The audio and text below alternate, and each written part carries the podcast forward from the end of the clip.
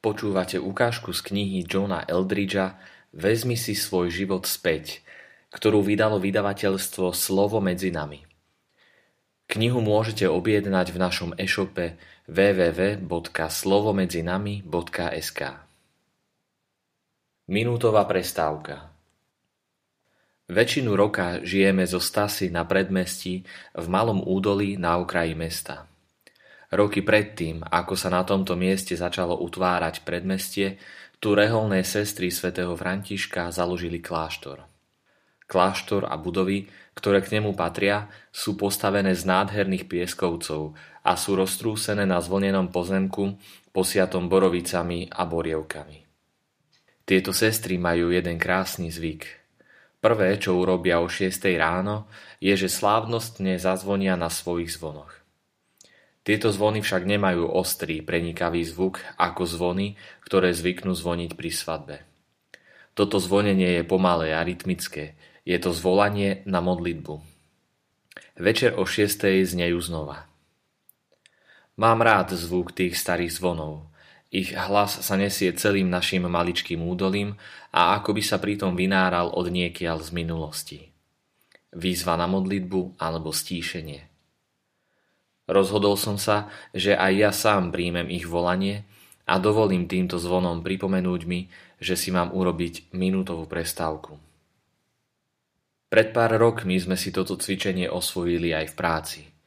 Každý deň o desiatej a o druhej po obede sa rozozvúčali zvony nášho kláštora a vyzývali náš tým, aby sa zastavil vo svojej práci, aby všetko nechal tak a opäť sa celkom upriamil na Krista. Zaviedol som to ako našu firemnú metódu, pretože som si všimol, že inak sa od rána do večera bez prestávky hrnieme z jednej činnosti do druhej. Dovolám s jedným človekom a už volám ďalšiemu.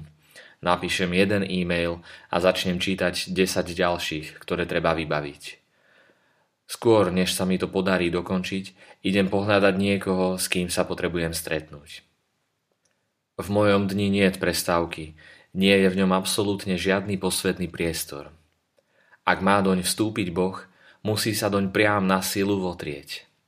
A ja som si už všimol, že Boh nerád kričí. Nemá rád, keď musí na upútavanie našej pozornosti využívať svoju obratnosť.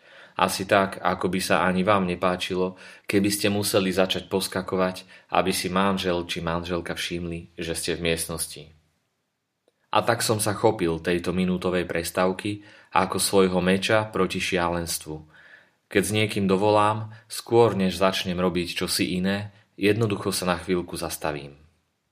Zastavím sa potom, čo ráno zaparkujem pri práci, aj potom, čo večer zaparkujem pri našom dome. Doslova si na minútku položím hlavu na volant a na jednu minútu sa zastavím. Znie to takmer príliš jednoducho na to, aby to bolo nejaké cvičenie, ktoré by človeka privádzalo bližšie k Bohu, no je veľmi účinné. Ono totiž otvára priestor duše, dáva duši priestor na dýchanie. A Boh je pritom. Ešte lepší je kumulatívny, teda postupne sa nabalujúci efekt tohto cvičenia. Toto cvičenie totiž udáva tempo celému môjmu dňu.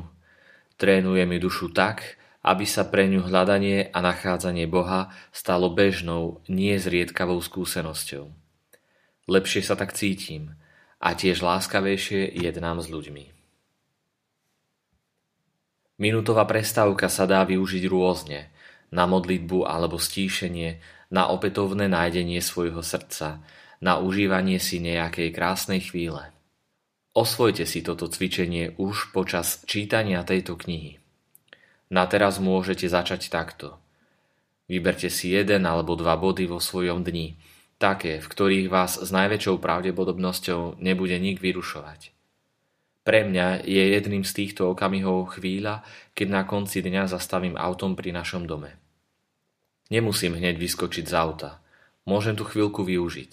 Vypnem motor, niekedy si položím hlavu na volant a len dýcham.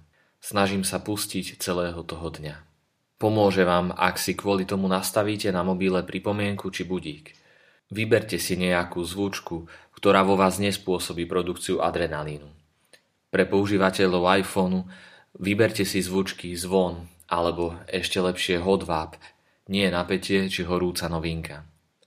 Nenastavujete si totiž alarm, ale výzvu na milosti plnú prestávku, ktorú adresujete svojej duši. Na praktizovanie tohto cvičenia som vyvinul aj aplikáciu. Je veľmi dobrá a myslím, že vám dobre poslúži. Môžete si ju bezplatne stiahnuť v App Store. Volá sa One Minute Pause. Toto je začiatok nového spôsobu života. Jedno jednoduché cvičenie, ktoré otvára dvere mnohým ďalším. Vaša duša sa vám zaň poďakuje.